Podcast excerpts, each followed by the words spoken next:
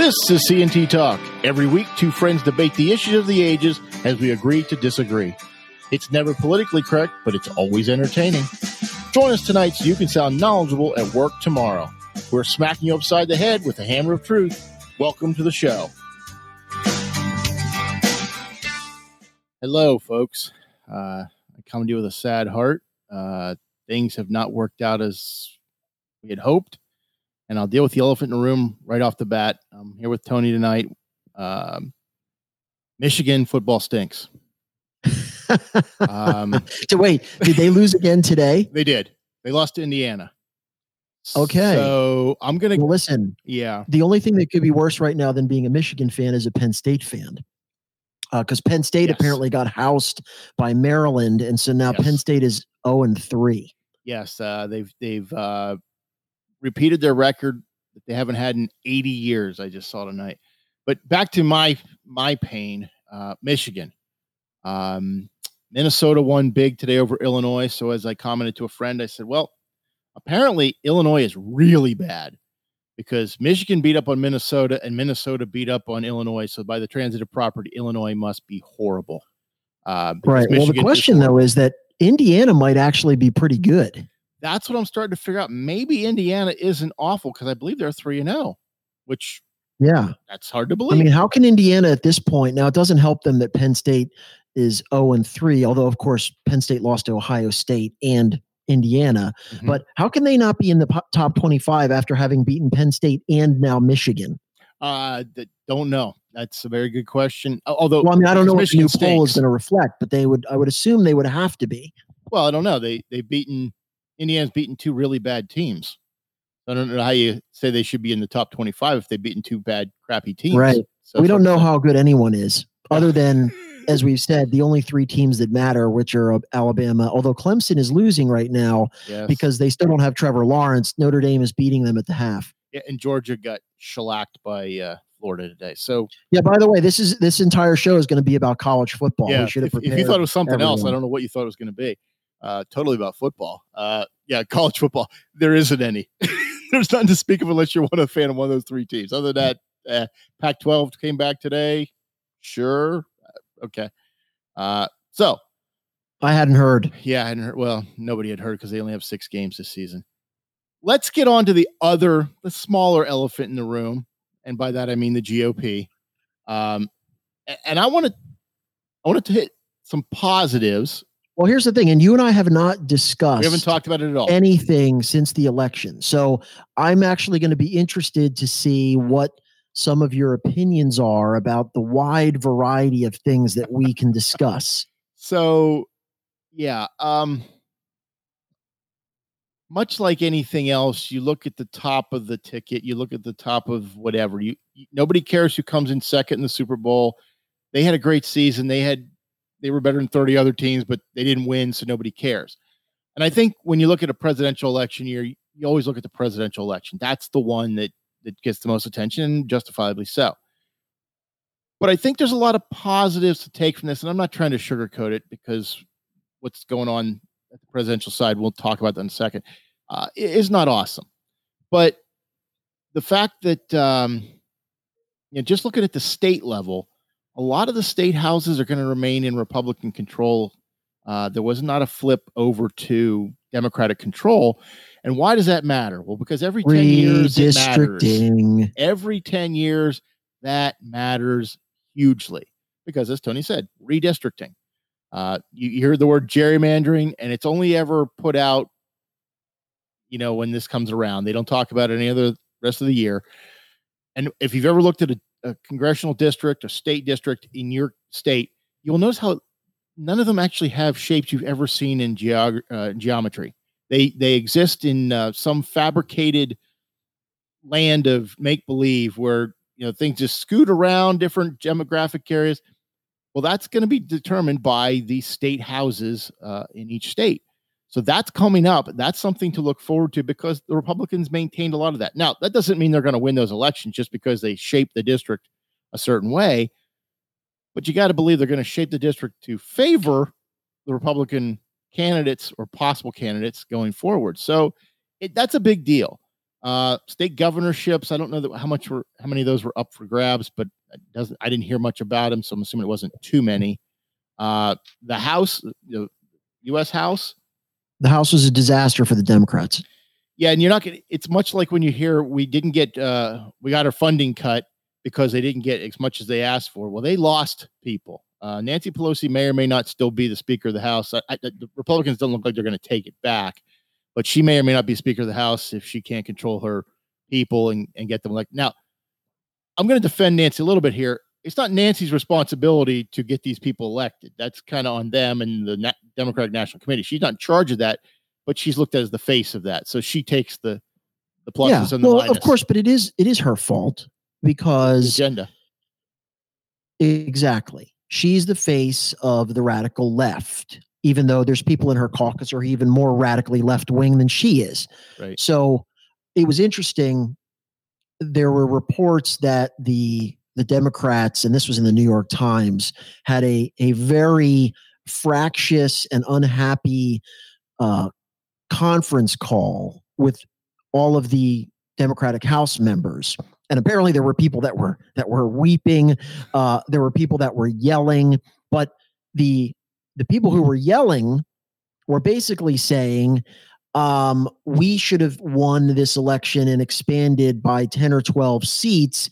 Instead, we didn't we did not unseat a single Republican incumbent. We've lost six seats. We may be on our way to losing, when it's all said and done, ten.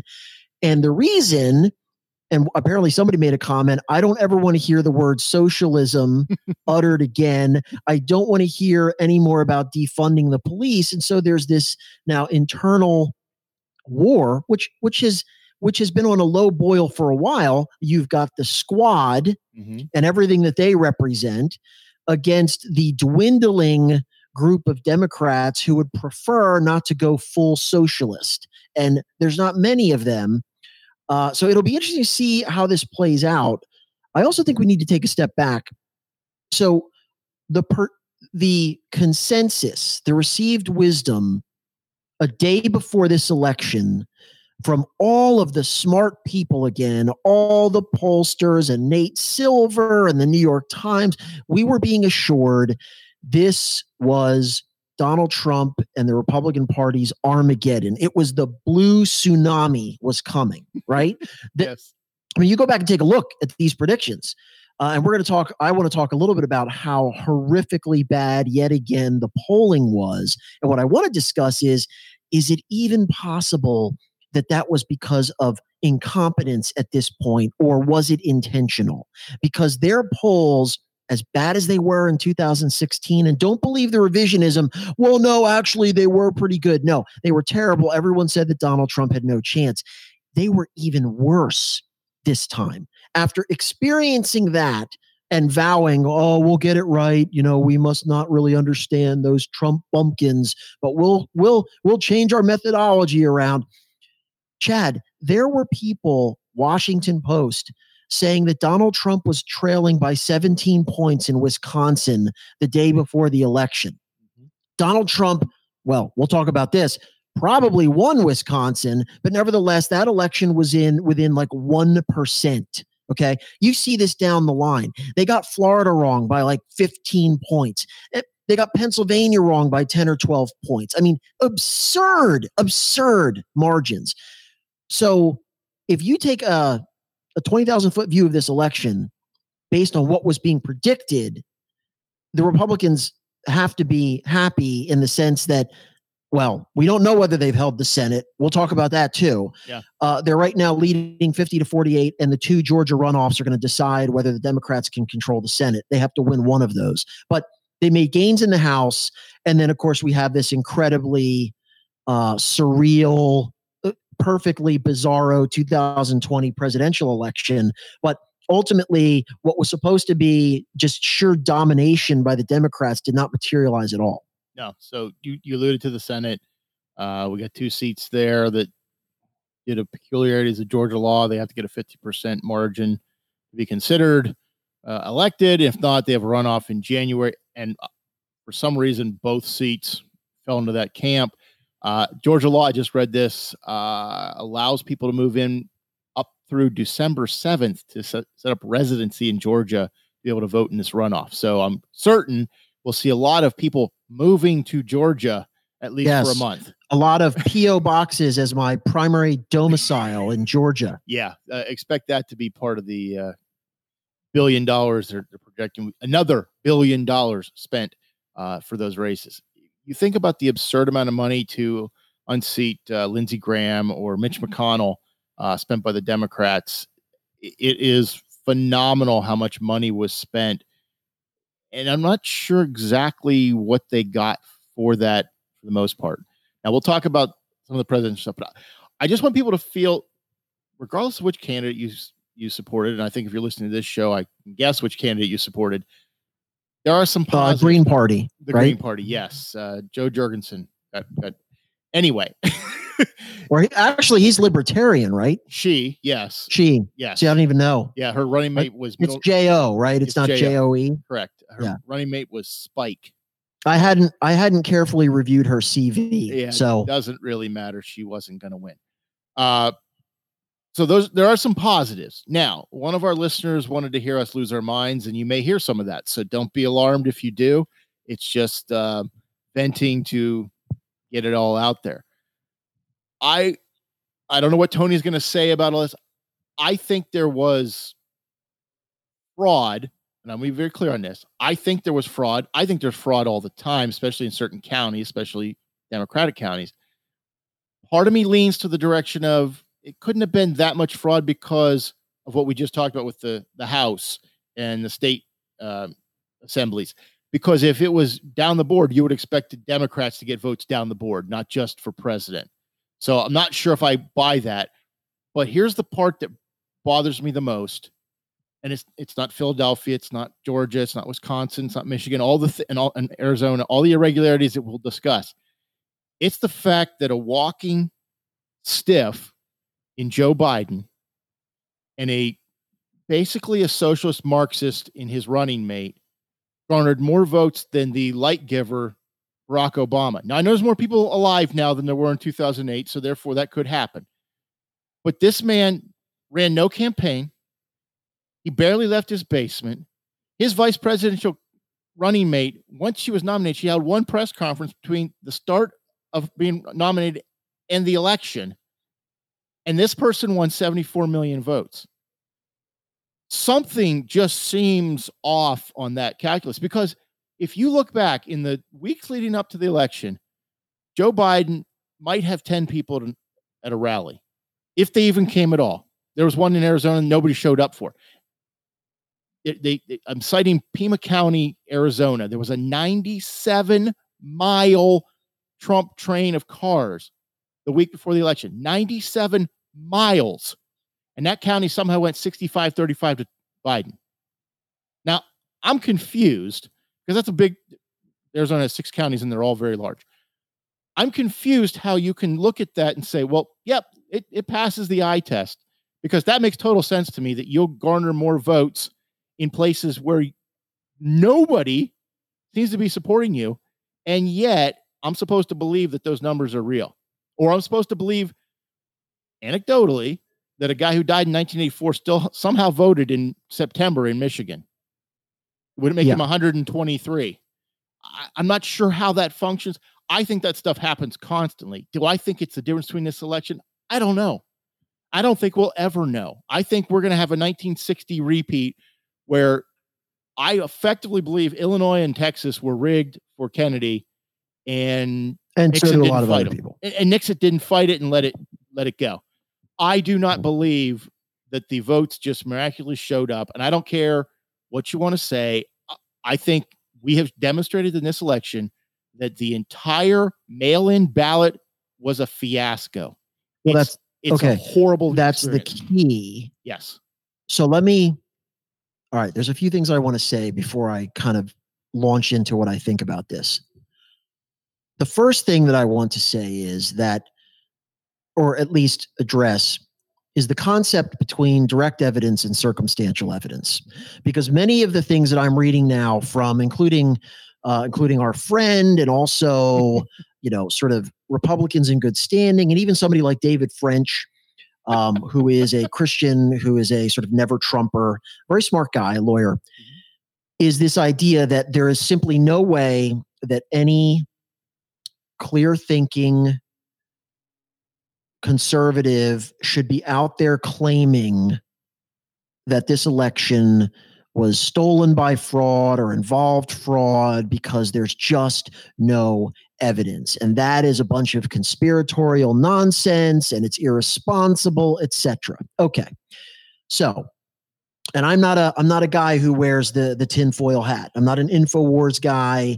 I generally am actually very skeptical of these sorts of things. And I I'm not going to talk tonight about conspiracies, but I want to go back to this idea. So direct evidence, and the easy example, you probably heard this, is um, if I walk outside, I put my hand out, I don't have an umbrella, I'm getting wet. Oh, it's raining. I have direct evidence. It's raining on me. Now, right. Circumstantial evidence is I get up, uh, I haven't gone outside, but I open my garage door and the entire neighborhood, the streets, the driveway, the sidewalks, everything is wet. Well, circumstantially, I'm going to conclude it probably just rained. Now, is it possible that, let's say, a fire suppression plane flew over my house and dropped a thousand gallons of water? I guess, but circumstantially, the likely conclusion is it rained. And guess what?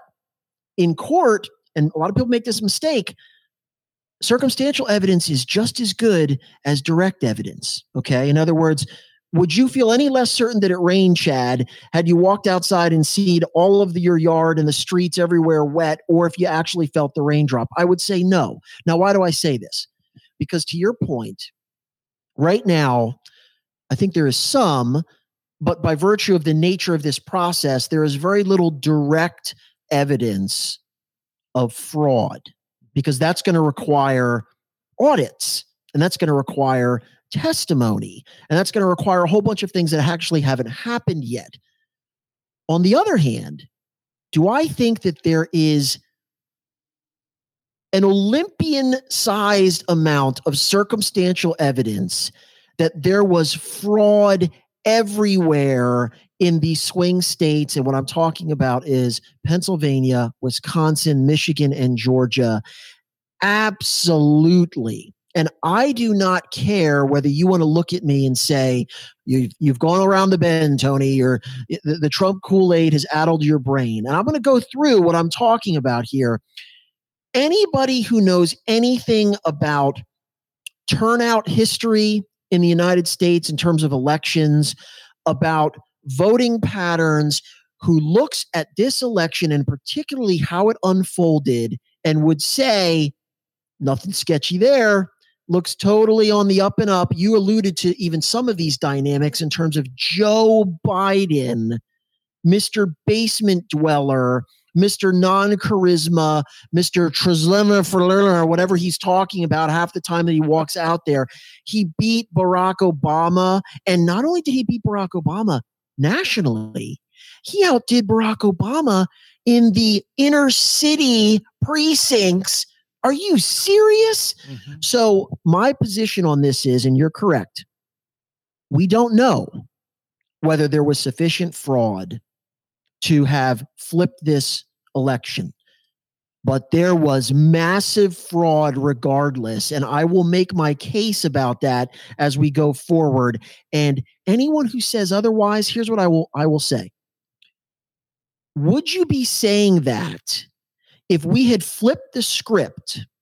Okay, let's take the listeners back to election eve, if you were following this, Chad, and you, I'll, I'll let you kind of chime in in terms of what was going on. So as of about eleven, eleven thirty at night, do you remember what the state of the race was in, and we'll pick the key states, Wisconsin, Michigan, Georgia, and Pennsylvania? What was the state of the presidential race as of about that time on election night? Do you remember? Trump was leading in each of those states.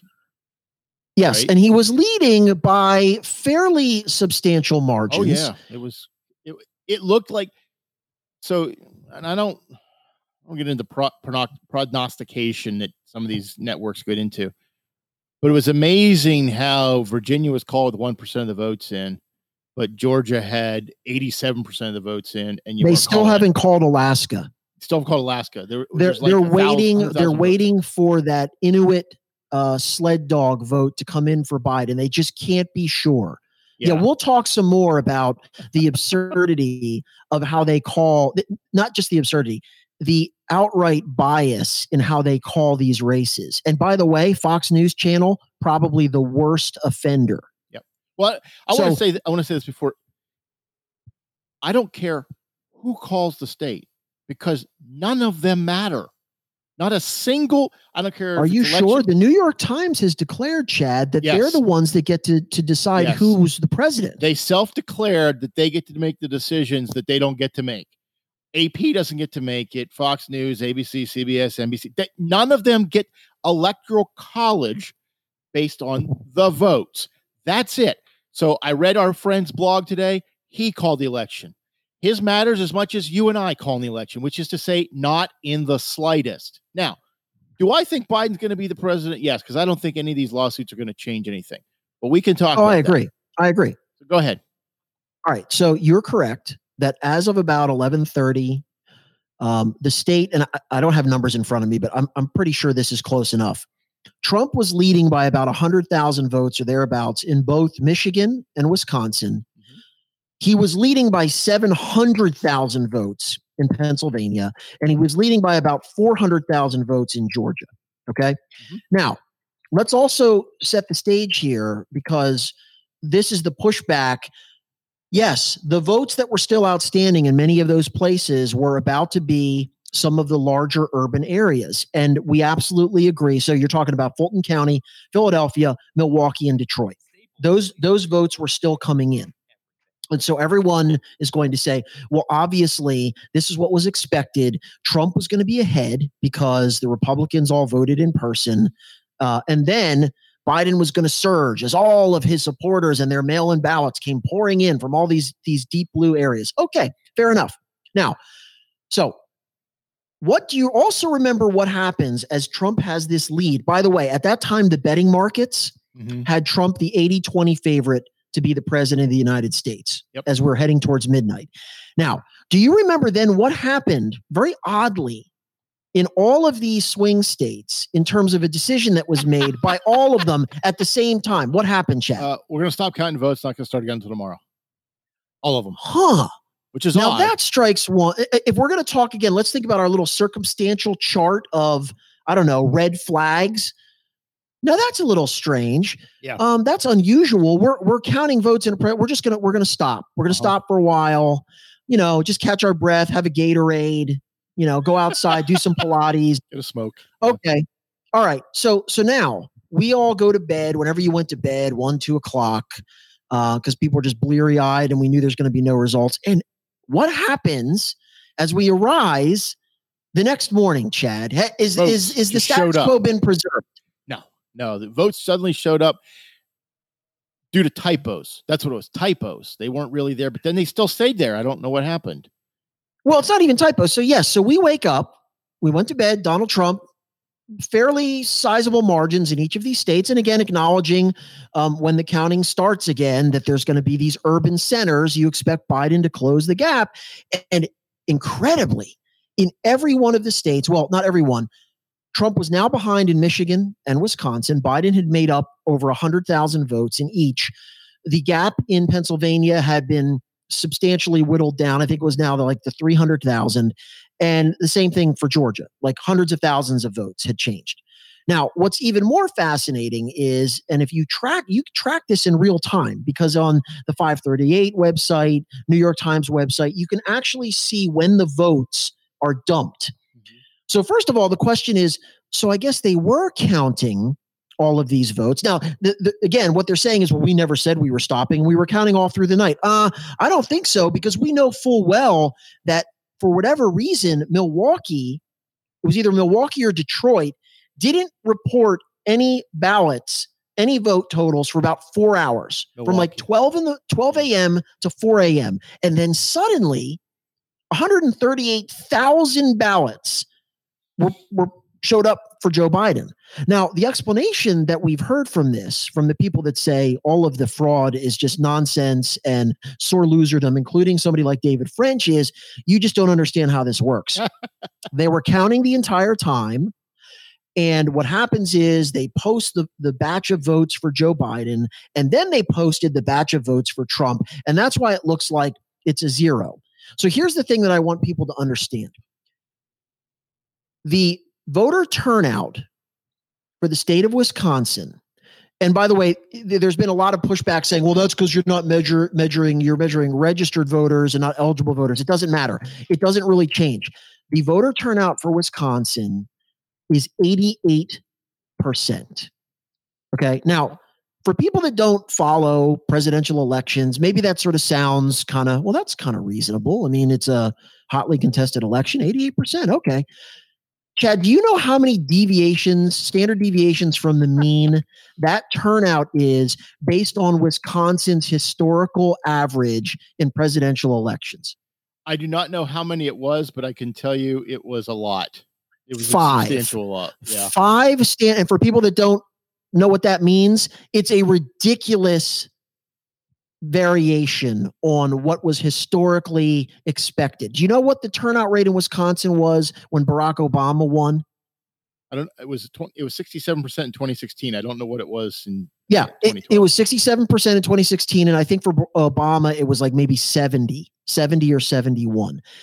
There has never been a state in the history of the country that recorded an eighty-eight percent turnout rate in an election. But here's what's even more interesting. So let's talk about the, the Joe Biden epicenter, okay, of Milwaukee. And remember, the defense to all of this is Joe, we expect Joe Biden to win big in mail-in ballots, particularly in his deep blue areas. Fair enough.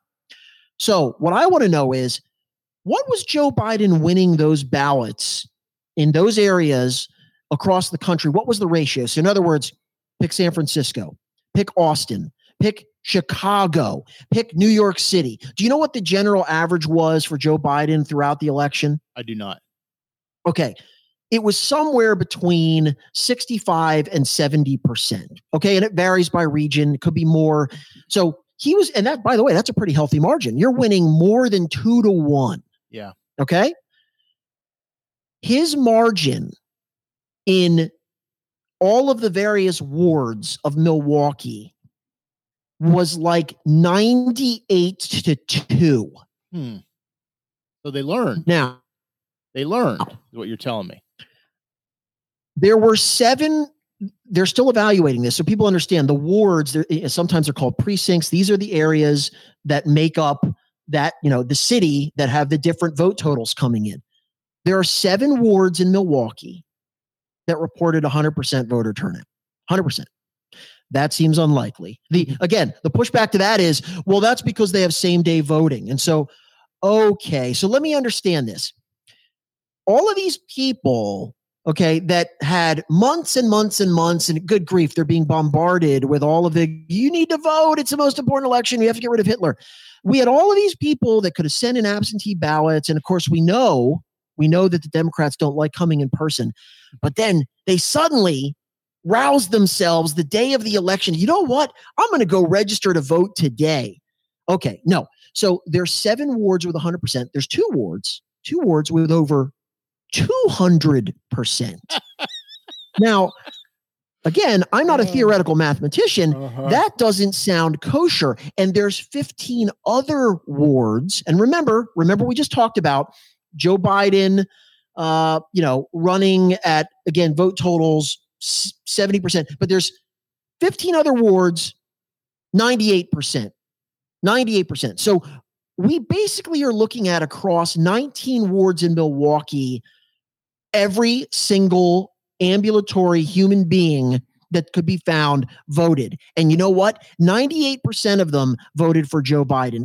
And they voted for him in a six-hour window between midnight and six in the morning. And you say, well, what does that matter? Well, because if you actually look at a graph of how the votes are being counted, time lapse, you see the two squiggly lines. Okay, so you got the red line for Trump, the blue line for Biden, and they're kind of going up. And for the whole time during election day, they're separated. Trump's ahead a little bit. Uh, and then you see this incredible vertical spike at like four in the morning where suddenly Joe Biden takes the lead. Okay, so once again, for someone like my fr- our friend, for the David Frenches of the world, for for the, the people that are scoffing and saying, nothing to see here, you're, you're trafficking in conspiracy, here's what I would say. Remember the expression, Chad, you know, don't don't pee on my leg and tell me it's that raining. It's raining? Yeah. Yeah. Um, I don't think it's raining. Now, if if you're telling me we can't be sure about whether or not this had an impact, that's fine. But if you're going to tell me based, and, and we could go into this happened in Philadelphia. There was a tranche of ballots in Philadelphia, twenty-three thousand votes for Biden, zero for Trump, the same thing. So here's all I want. I simply want an audit of four cities. I want them to audit Milwaukee, Detroit, Philadelphia, and Atlanta. And Five. part of that audit, Phoenix huh? too. I want Phoenix too. You want Phoenix? Okay.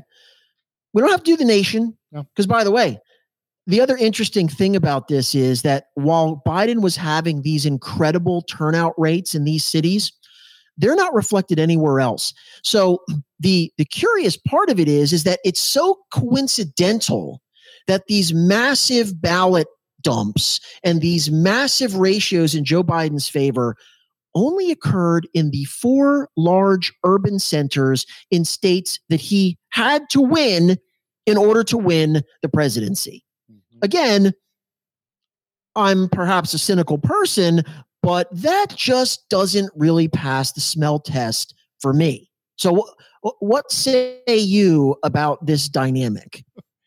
So I, I would agree with you that in twenty twelve, there was a number of polling places in Philadelphia. We we've talked about this before.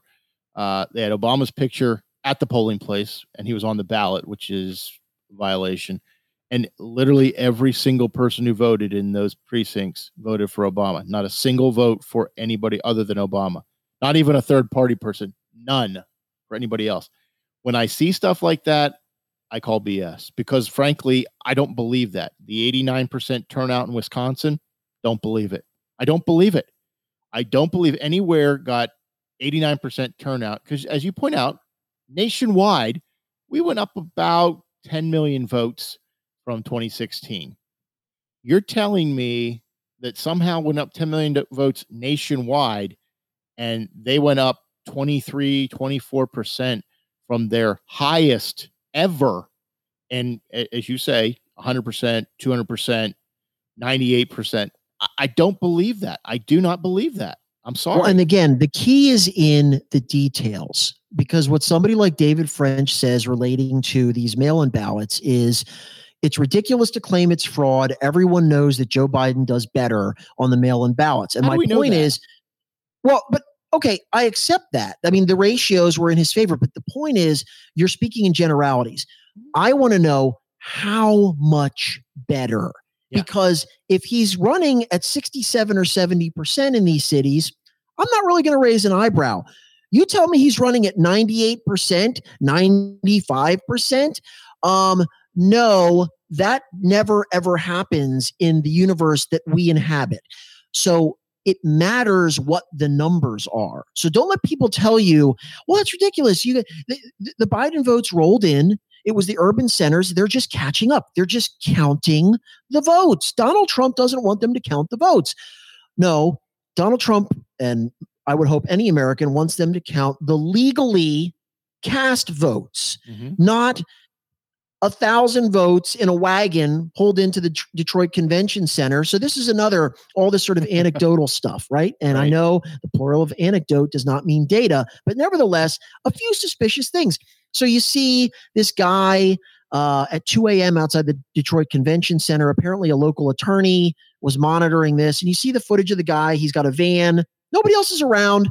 Opens up the back of the van. He's got a wagon. There's like a box in it or something. Kind of moseys into the Detroit Convention Center where they're counting all the ballots. Supposedly a secure building. This guy just meanders in there, goes on his merry way. Now, the question is, all right, what's that guy doing? I don't know what that guy's doing. DoorDash. It was DoorDash. Somebody should probably find out what he's doing. Yeah. Like, so you also have the video in Philadelphia of the and in Detroit of the poll workers telling all the Republican poll watchers, you got to leave. Yeah. You got to go. There's the one video of them all applauding as yeah. they were being escorted out. In Philadelphia, they are defying a court order that said you have to let them within six feet because they're making them stand like seventy feet away. So you need the Hubble telescope to see what was going on. And, and so this is hilarious. This is classic Philadelphia. So the judge issues an order that says you got to let them stand within six feet. So what do they do? They move, they move the barricade that they had erected back. And then they simply moved the counting machines further back. Right.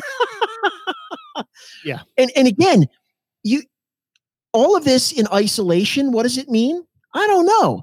But it starts to add up, Chad. Mm-hmm. Why are you why are you throwing Republican poll watchers out of your precinct? Why are you counting ballots in the middle of the night that just happen to be monumentally in favor of Joe Biden? Okay, why are there people that have videos, including a guy from the Postal Service saying in Michigan, we were told to backdate all of the mail ballots that we received on the fourth to the second so that they would, or whatever it was, or to the third, so that they would be valid. Again, you can, you can say this is all just random cranks and yeah, but there's a lot of this going on, and the circumstances of how Donald Trump lost this election do not pass the smell test. I will be the first one to say if they go in and do a rigorous audit of everything that was going on in those cities and it is clean as a whistle, I guess I was wrong. But you know what? I don't I don't think any rational person believes that. And let's talk about our friend in terms of Chad, what do you know? No, what do you know historically even about places like Philadelphia, Detroit, and Milwaukee? I mean, is this sort of outlandish that anyone would think that there was gambling going on at Rick's Cafe? What? I mean, is it, Chad, what do you know about these cities in terms of their, I don't know, political history and elections? Uh, they tend to be democratically controlled. And I got to imagine everything I've heard over the years, they kind of get what they want. Somehow the votes just come in. Don't know how. The, they just always seem to come in. The corruption is an open secret. Yeah. Okay. It's like an urban, uh, it's like a, a mark of pride in many ways. Yeah. You, all you need to do, if I hear this all the time, it, fraud. Fraud is not. Uh, it's very rare. Uh, the, the mail-in ballot system is highly secure. Uh, oh, okay. Listen, all you need to do is go and actually do some reading on just some of the stuff that happens in Philly and Detroit local elections yep. with thousands of ballots that are invalidated, with judges being paid off. There's people in prison all the time just for the local city council. I'm not, this is this is all public record. Okay. So you're telling me that these precincts in possibly the most sort of contentious presidential election in a long time, because of course we're being ruled by Hitler and we have to get rid of him. Oh no, not why, why would you cast aspersions on the hardworking people of Detroit and Philadelphia? Well, because we know historically that the game is rigged, and we've got a lot of circumstantial evidence that it was rigged to the nth degree this time around. I think there's no question the places you're talking about don't match up to the rest of the country. I think it's very clear. Here's another one you didn't bring up. So a pipe bursts in Fulton County, Georgia. So they extend the polls for another two hours. The pipe burst at the counting location, not the polling locations. And for some reason, the entire county got extended another two hours. Does that seem irregular to anybody else? You just kind of randomly say, oh, we're just going to keep them open longer. Don't you worry about it. A pipe burst. Gotcha. I am concerned. Well, we've we've talked about this a lot. No mail-in ballots. No absentee ballots. No mail-in ballots. You can't make it to the poll. Sorry. Your vote doesn't well, no. count. You're disenfranchised. Okay, so I'll, I will I will make this. Okay, and you know what? We should also explain. So what is it about mail-in ballots that creates so many opportunities for fraud. And and so we need to understand, and maybe some people, there's a distinction between an absentee ballot that's requested by someone, okay, military, um, or someone who's overseas or whatever, wants to, still American citizen, wants to vote, um, and a mail-in ballot where we are simply taking a voter registration roll and we are mass mailing ballots out willy-nilly, you know, millions, just anywhere. To all of these, and, and of course, we've talked about this, these voter rolls are not purged. They're not monitored. And so here's something I, I will tell our listeners, and you can actually still do this, because a friend of mine at work, who let's just say is, is very exercised about this election, he took it upon himself to go on to, we're in Pennsylvania, Pennsylvania's open data website. So the Commonwealth has a website. You could go on it right now, and you can pull up the two thousand twenty general election voter registration information. And what you will see on there is it, it doesn't list voter names, but it lists individual voters by county. And then for each person, it lists their date of birth. And here's what's interesting. It then lists whether they requested a mail-in ballot. It'll have the date that the request was made. And then it has the date when the mail-in ballot was returned in these neat columns. So what he did is he went on there, and, and I was watching him do this. And so he started doing dates of birth in ascending order. Okay.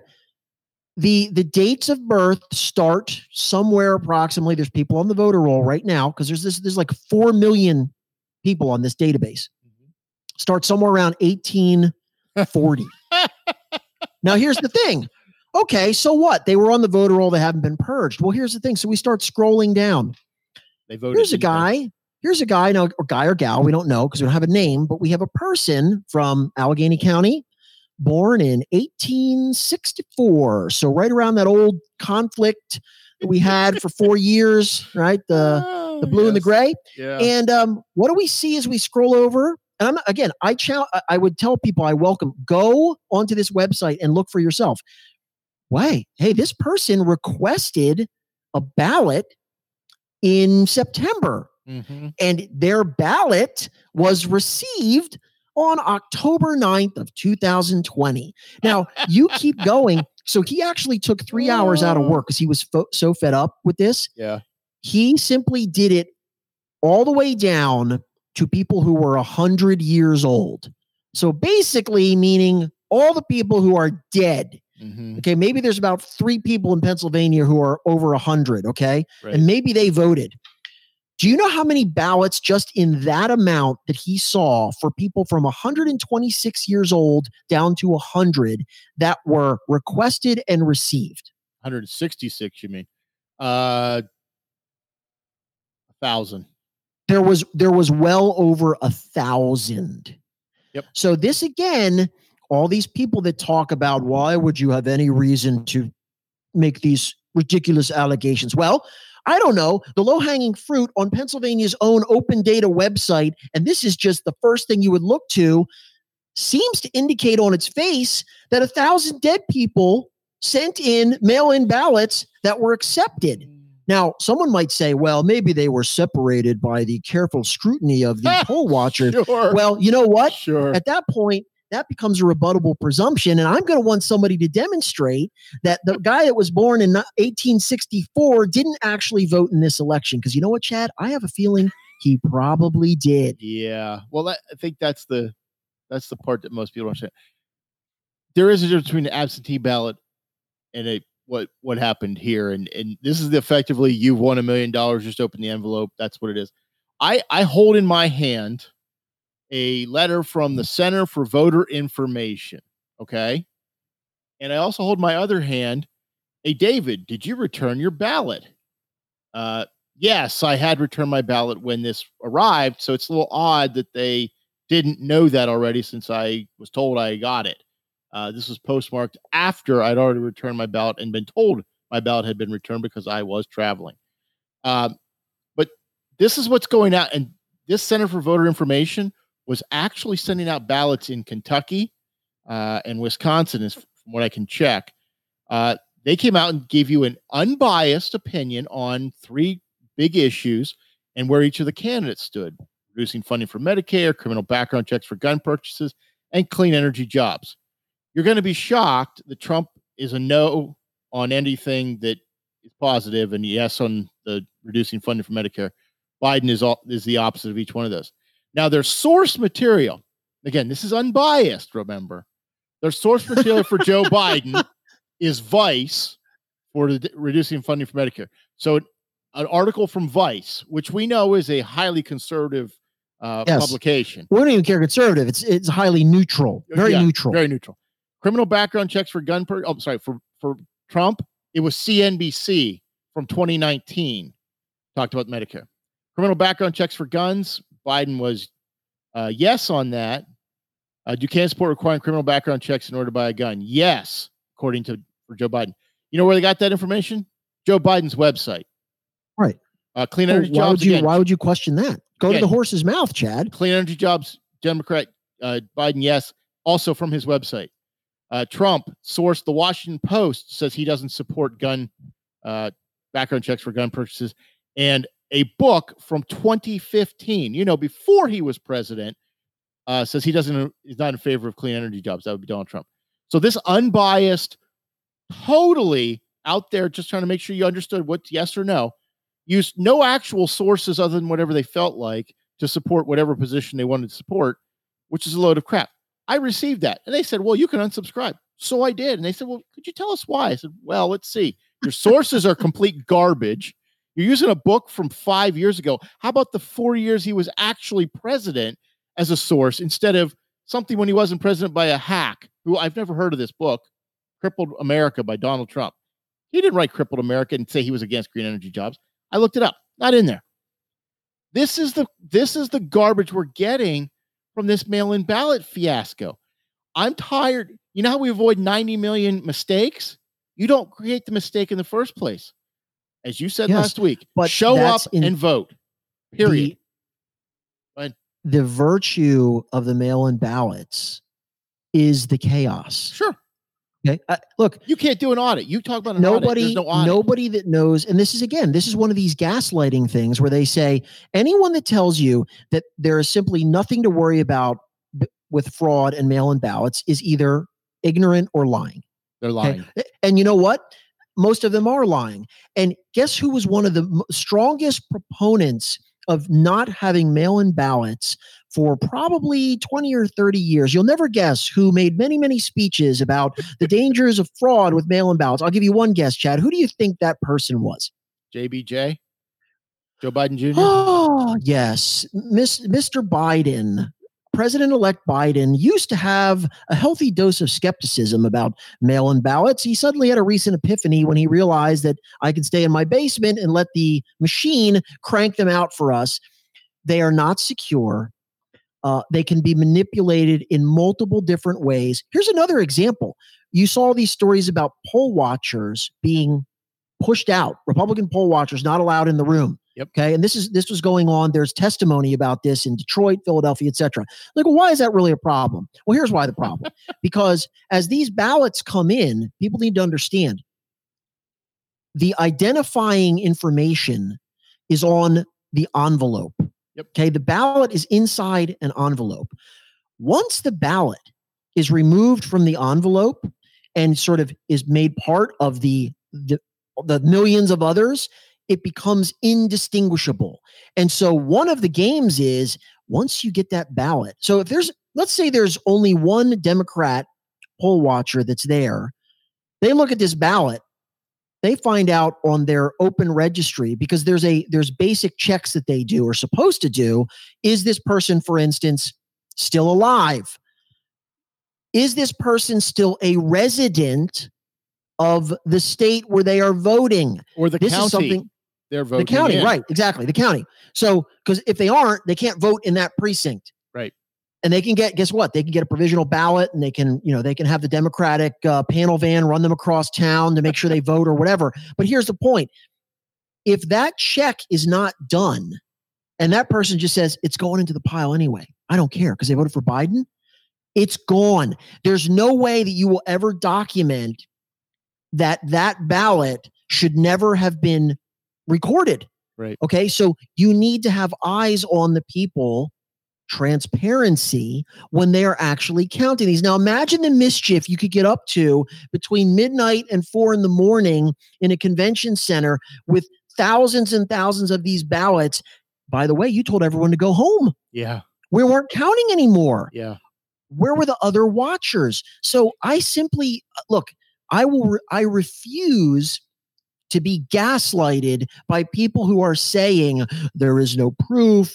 You're, you're, you're a conspiracist. I thought you were smarter than this, Tony. You've become much. I no, no, just stop it. Just stop it. Again, you and I have both admitted we have no idea right now whether fraud caused this election to go into Joe Biden's column. What I do know is, as somebody who can actually see with my own two eyes and make rational, reach rational conclusions about the evidence in front of my face, there is a host of alarm bells that should be going off about what was going on in those Democratic-controlled cities. And there should be investigations out the wazoo to confirm to the satisfaction of the American people that you're not living in a banana republic, but you actually had a viable vote that mattered and wasn't canceled by a guy who had a wagon full of fake ballots that got filed at two in the morning. Yeah. That's, that's what this is about. As it should be. I don't think I'm ever going to get my wish. For those of you out there saying there should be a national policy that would require a constitutional amendment, like, good luck getting that. Never happen. Not going to happen. Each state is responsible for their own.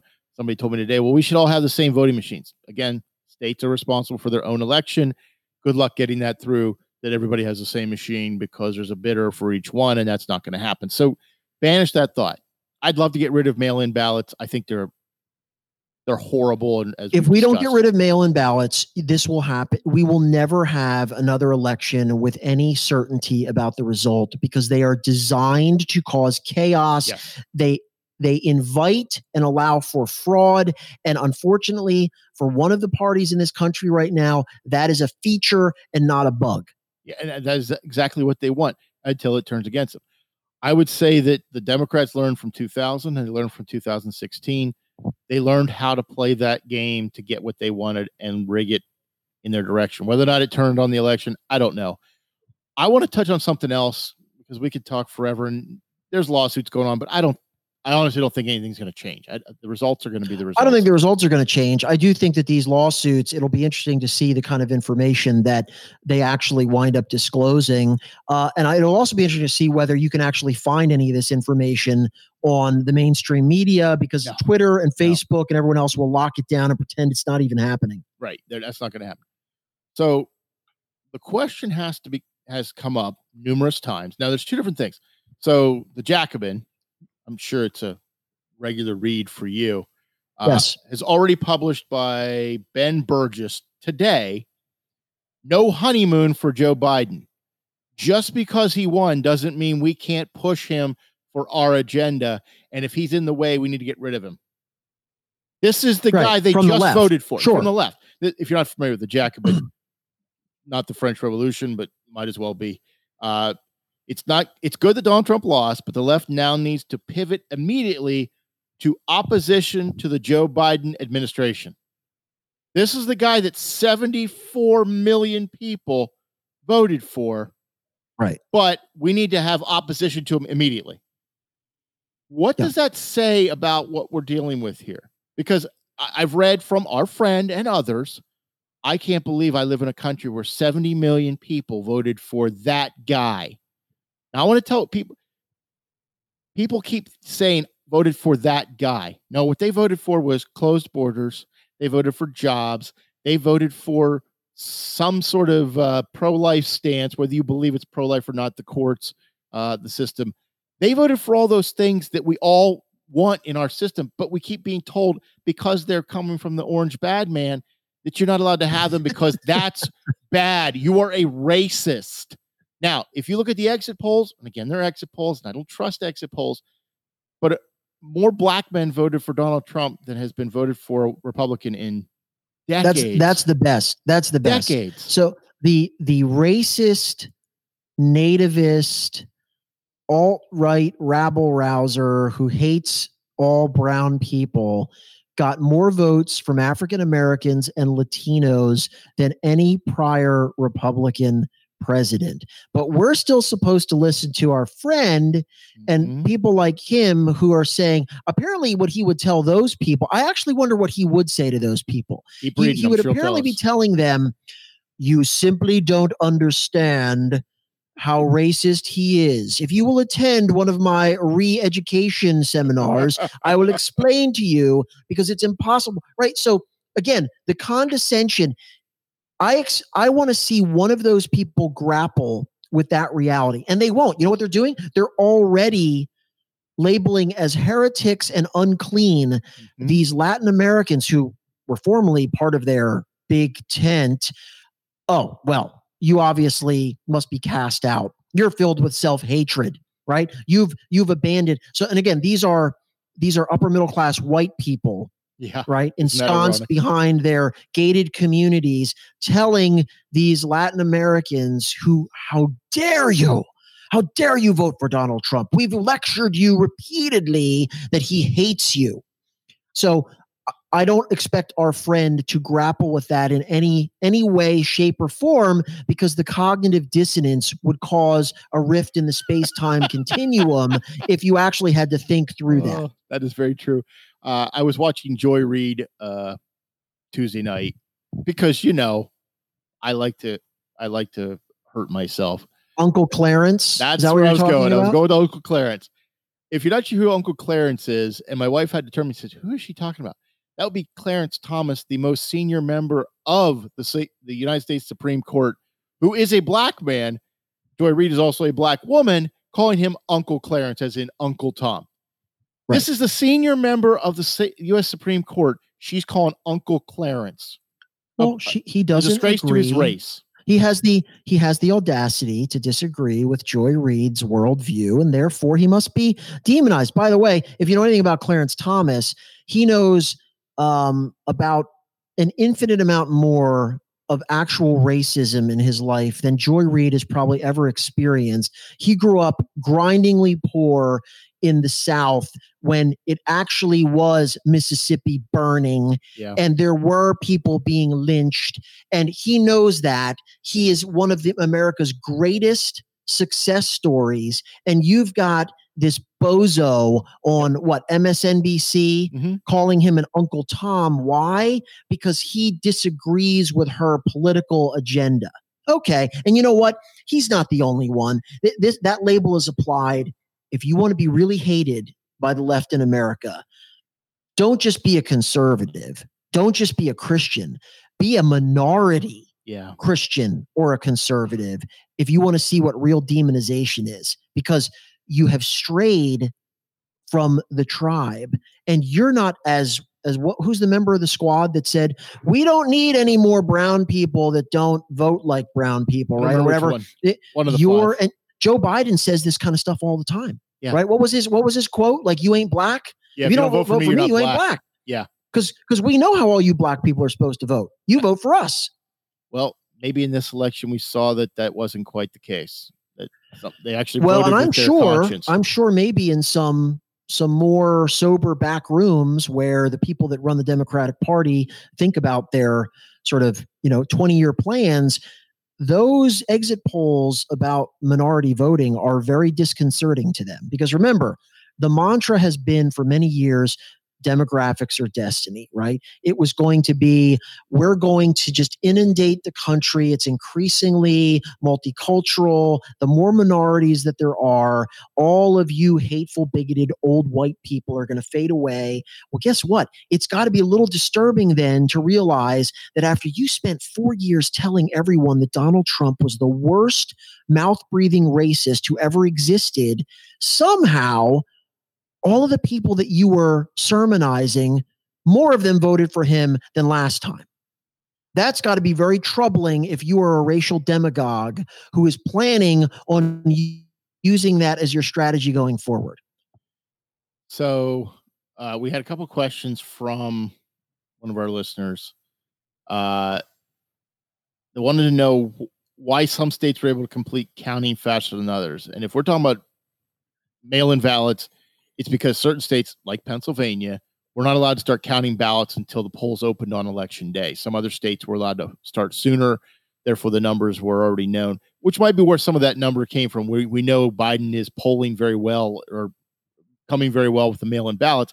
I question how you can know that if they haven't been counted, a la Josh Shapiro, Attorney General for the state of Pennsylvania, knew on Monday that, Don, that Joe Biden would win Pennsylvania if all the votes were counted. That seems ironic. Yes. We talked about that on Monday. I'm not sure how we Well, know by that. the way, so when we continue to add our circumstantial red flags, how about a statement like that?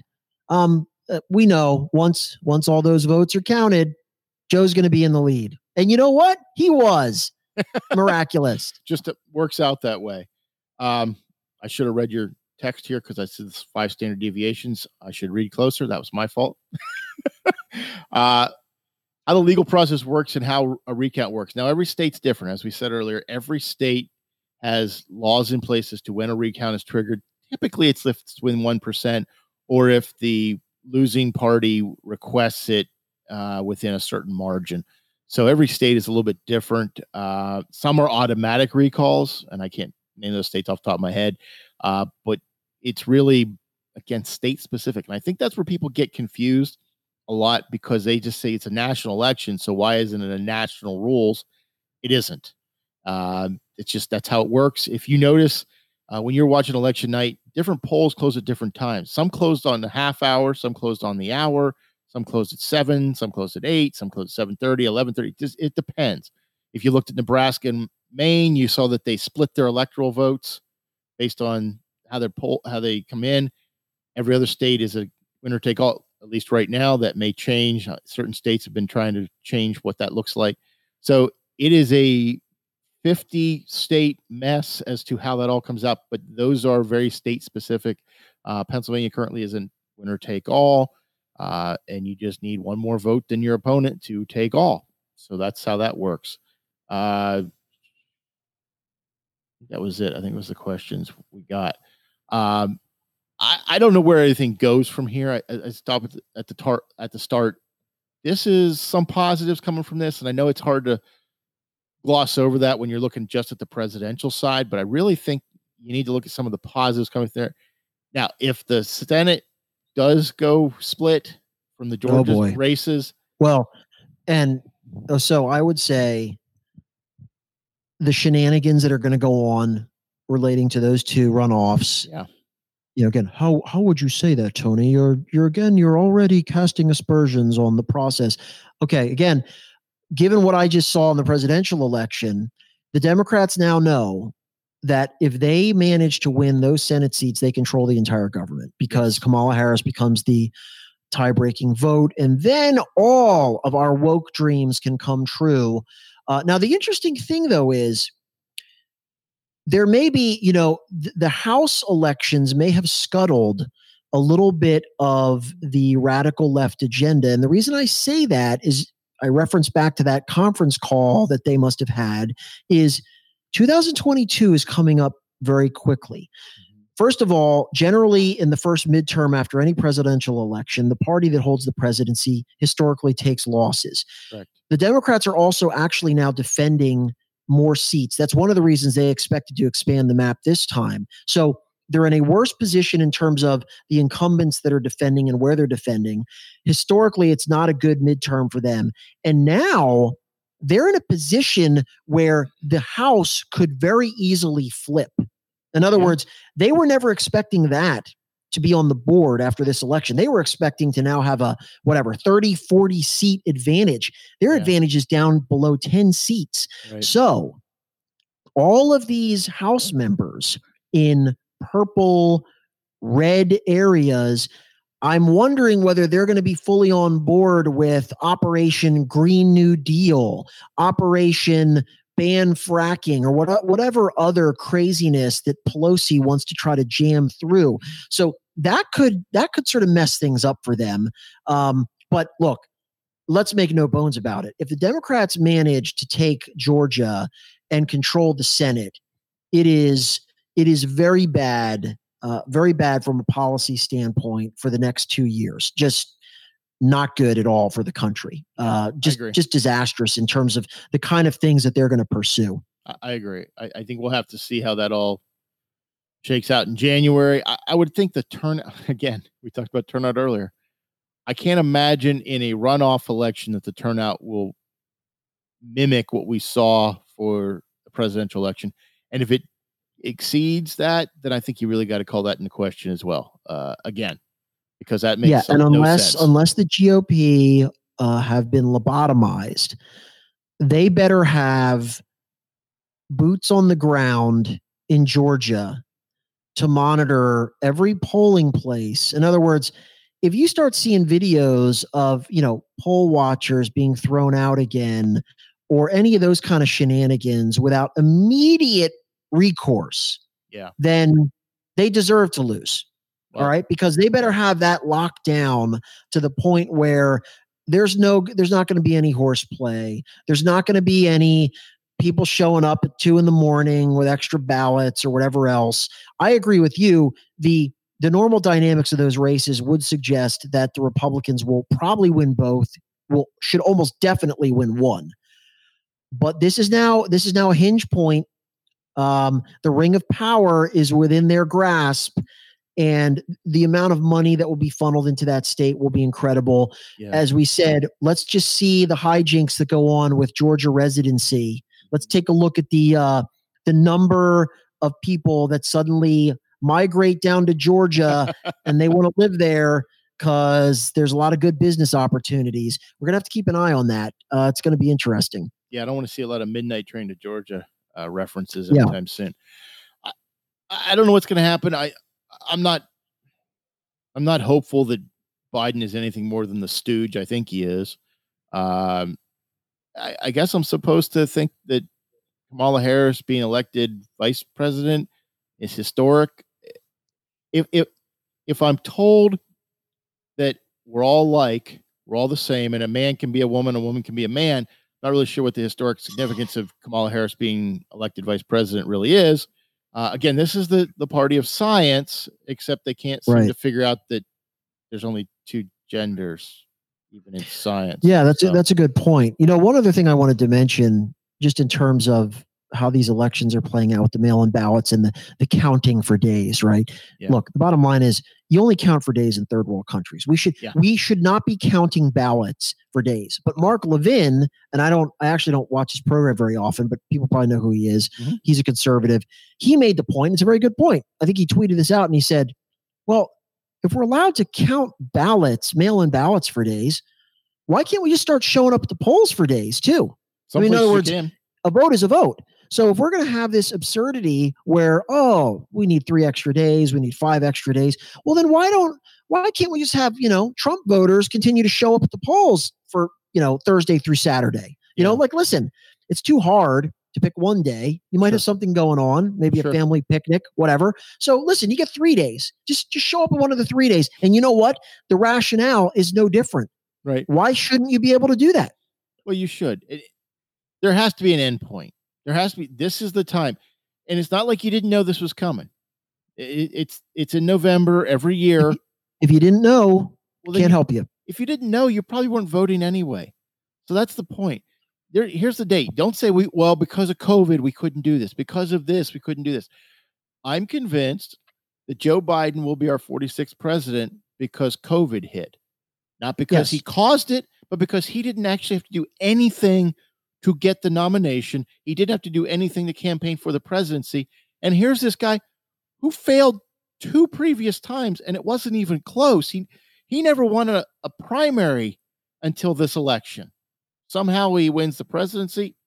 He didn't change. He didn't get better. He only got worse, if he was even starting out good. I don't understand how this occurs. So I'm going to flip it on people. You may say, how did seventy million people vote for Donald Trump? How did seventy-four million people vote for Joe Biden? Because there, uh, there's nothing to inspire unless, and this is this is my belief, seventy-four million people, I would say probably fifty million of those people voted against Donald Trump, the person. Not Donald Trump, the president, Donald Trump, the person. Yeah, yeah that I means think so. You didn't really vote for Joe Biden, as the Jacobin is saying here. You voted against Donald Trump, which again, a lot of people voted against Hillary Clinton. They didn't necessarily vote for Donald Trump. They voted against Hillary Clinton. And this that's no fine. Different. And of course, you know, people like our friend will then say, and this just demonstrates that the, the evil man has been repudiated. But but here's the thing. Was he? It's hard to it's hard to make that argument when, again, and of course, he's very, very disappointed in all of us for those that voted for Donald Trump. Um, but you have all of these constituencies, including minorities, that voted for him. He got more votes than Barack Obama. Yeah. So so in some ways, Donald Trump is the remember they're tr- they're trumpeting, you know, they're they're saying Joe Biden is so popular and so charismatic and so wonderful in all aspects. He got the most votes of any president in history. And of course, the rejoinder to that is that's great. Donald Trump, evil incarnate, got the second most. Yes. So what are we supposed to conclude about that? Because if the thesis is that after four years of living under the crushing tyranny of the Trump administration, how, like you said, how in the world then did so many people? And of course, the answer for these people is going to be, well, the Rush Limbaugh mind control beams are very difficult to uh, affect. Yeah. They're just too stupid. They're Either that, either that, or of course, they're just all evil and wicked. That's a lot of really, really evil and wicked people. Uh, seventy million people voted for Trump. seventy-four million people voted for Joe Biden. Uh, Nancy Pelosi said Biden has a mandate to govern. I would disagree. Let me explain. Let it, me explain mandates. Yeah, so this isn't it. Any Republican that wins an election, including Reagan over Mondale, does not have a mandate. Correct. Any Democrat that wins an election, even if it's by one-fourth of one percent of one vote, has an immediate mandate to do everything on the leftist wish list. Uh, so, yes, of course he has a mandate because every Democratic president, according to the media, has a mandate. And in fact, I always love it that the immediate meme would be, if Donald Trump had won, is it's now time for Donald Trump to reach out to the people that have opposed him and actually implement their policies. That's the only reasonable bipartisan thing to do, which raises an issue I want to ask you about as we finish. Yes. Uh, I was reading a couple articles about how Republicans should respond to the Biden administration. Yeah. And of course, maybe people who are more mature than I am, more sober-minded, more interested in uh, civility would say, we're now supposed to heal the wounds of the country. Now, I want to distinguish between two things. I want to distinguish between interpersonal relationships with our friends and neighbors. As a Christian, po- politics should never, should never be a wedge between you and somebody else. It doesn't mean you can't vehemently disagree with them on the issues. What I mean sure. is, in terms of relationships with people, if you are of the mindset that I'm not going to associate with somebody because they have a Joe Biden sign on their lawn or a Donald Trump sign on the lawn, then, then you've got your priorities out of whack. However, I'm talking at a level of government, checks and balances. What do you say, Chad, about the Republican approach to the Biden administration? Should they, in the interests of America and for the children, try to compromise with the Biden administration's agenda? Uh, in in a word, not here, not now, not ever. But I would say that's that, more than a word. That's a couple but, words. I can't count. Well, neither can Pennsylvania. I don't believe you should ever compromise on your principles. So if if Joe Biden nominates a federal judge who is a leftist wacko, I think you have every right to do whatever you need to do to make sure that that leftist wacko does not get to the bench. So agreed. I, I don't think you say, well, they won. We should just we should. Like Lindsey Graham will probably do. I don't agree with that. You I don't, don't know if through... Lindsey Graham is actually going to do that. I do think we'll that, again, I always have my hopes dashed, but the behavior of the left over the last four years um, tends to be a clarifying thing for people when you actually see it firsthand. And yes, my approach would be you will get nothing. No, we will. And, and by the way, when you hear people saying it's for the good of the country, Well, no, if you think that all of the policies that you are opposing, which I do, are horrible for the country, it is not for the good of the country to allow any of those policies, to the extent you can prevent them from being implemented. That's bad for the country. Right. So I'm not one of these people that's oh, Joe Biden's not my president. No, he he's going to be the president of the United States. Do I think that anyone on the Republican side should help him advance his agenda? No, no, none. Only insofar as if they agree with it, uh, if they if it's an agenda that fits your. But we know what his agenda is, right? I, I don't. That's I, the point. I'm using it as a generals, not not Joe Biden per se. I, I think, and and to be very frank, the Democrats would do the exact same thing. Well, have done we, and have, have done, done and will continue, continue to do. So I, this is this is no th- all this is is now a political knife fight. Okay, meaning, yeah. and I'm saying it's perfectly legitimate. This is the way the framers designed it. That's why I always, it's gridlock. Yes, gridlock is a feature. That's what I was um, going to say. Government yes. should be, restraining government is a very good thing in many ways. Yes, are there times when things have to get done? Absolutely. But in general, I don't have a problem with gridlock. That's otherwise or known as the checks and balances that the framers built into the system. Well, I, I think if if you have uh, money invested in the stock market, the stock market likes gridlock. They don't like uncertainty. They like knowing no matter what goes on, it's going to be hard to change the status quo. Whether you like that or not is up to you. If you're progressive, I'm sure you don't. The reality is I don't need to have new laws. Just enforce the ones that are there. Right. Get rid of some that Actually, are I, there. I prefer they remove many of them. Yeah, but I don't need more laws just because you're, tra- you're trying to justify why you're there. I don't need another law. I'm pretty certain most of the laws out there are overkill to begin with. So you're not helping me by saying we got more agenda pushed through. We got more stuff. It's always about more, more, more, more. Right. No. So in no, your response, no, don't, don't help. Don't assist, uh, block. No, whenever, no, no quarter, no micrometer. Um, and again, if Mitch is running the Senate, that's what's going to happen. And, and of course there will be the usual wailing and gnashing of teeth, the, the obstruction. You know what obstruction is? Obstruction is using your constitutional authority as a co-equal branch of Congress to refuse to implement an agenda that you believe is malignant and damaging to the country. So they can squall all they want about obstructionism and hating the American people. If I'm Mitch McConnell, I'm simply going to tell Chuck Schumer, um, you can you can tell Nancy to bring whatever legislation over here she wants. She'll get nothing. Yeah, she'll get absolutely nothing and like it. Yeah, I'll, because there's nothing. Here's the thing: there's nothing about your advertised agenda that we agree with, mm-hmm. and if we pass this, it's economically destructive.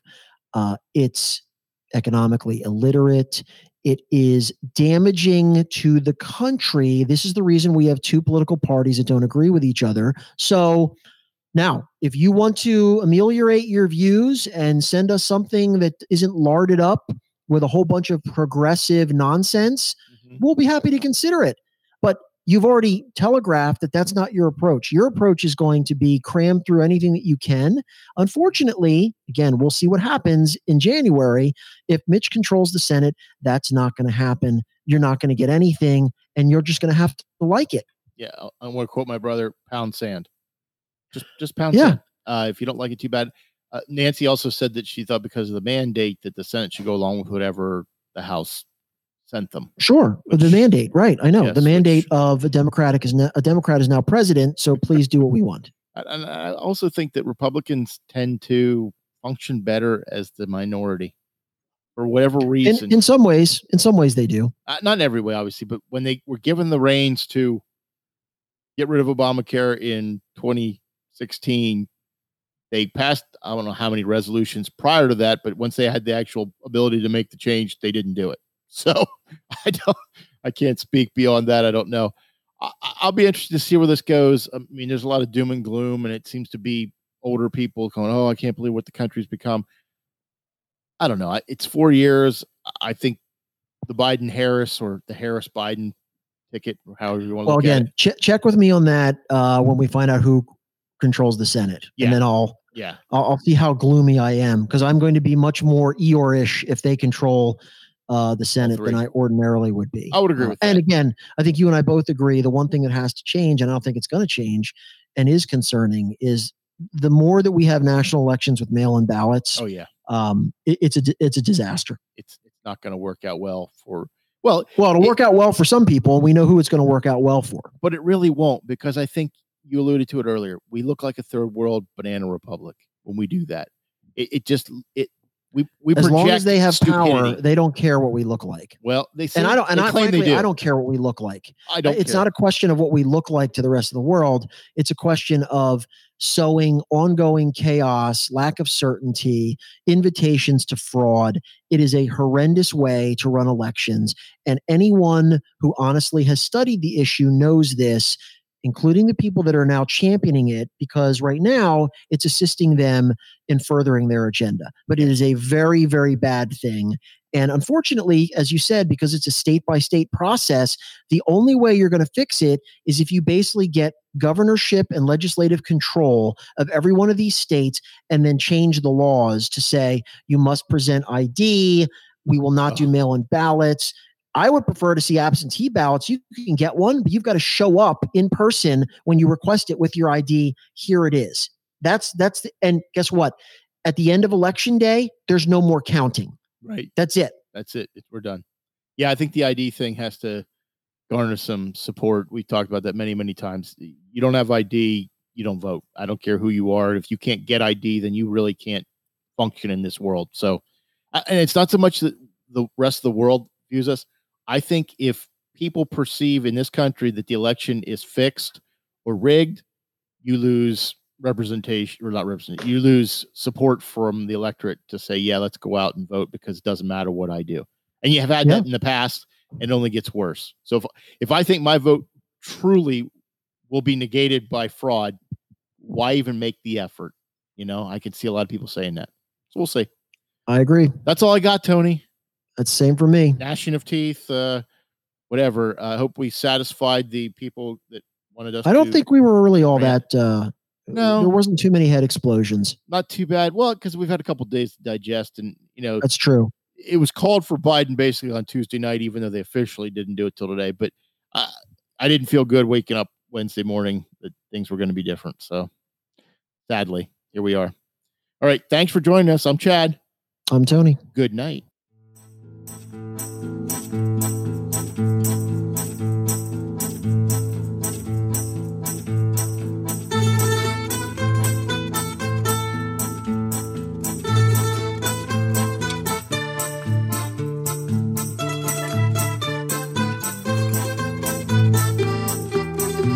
Thanks for listening. This has been a Hannah Tree production.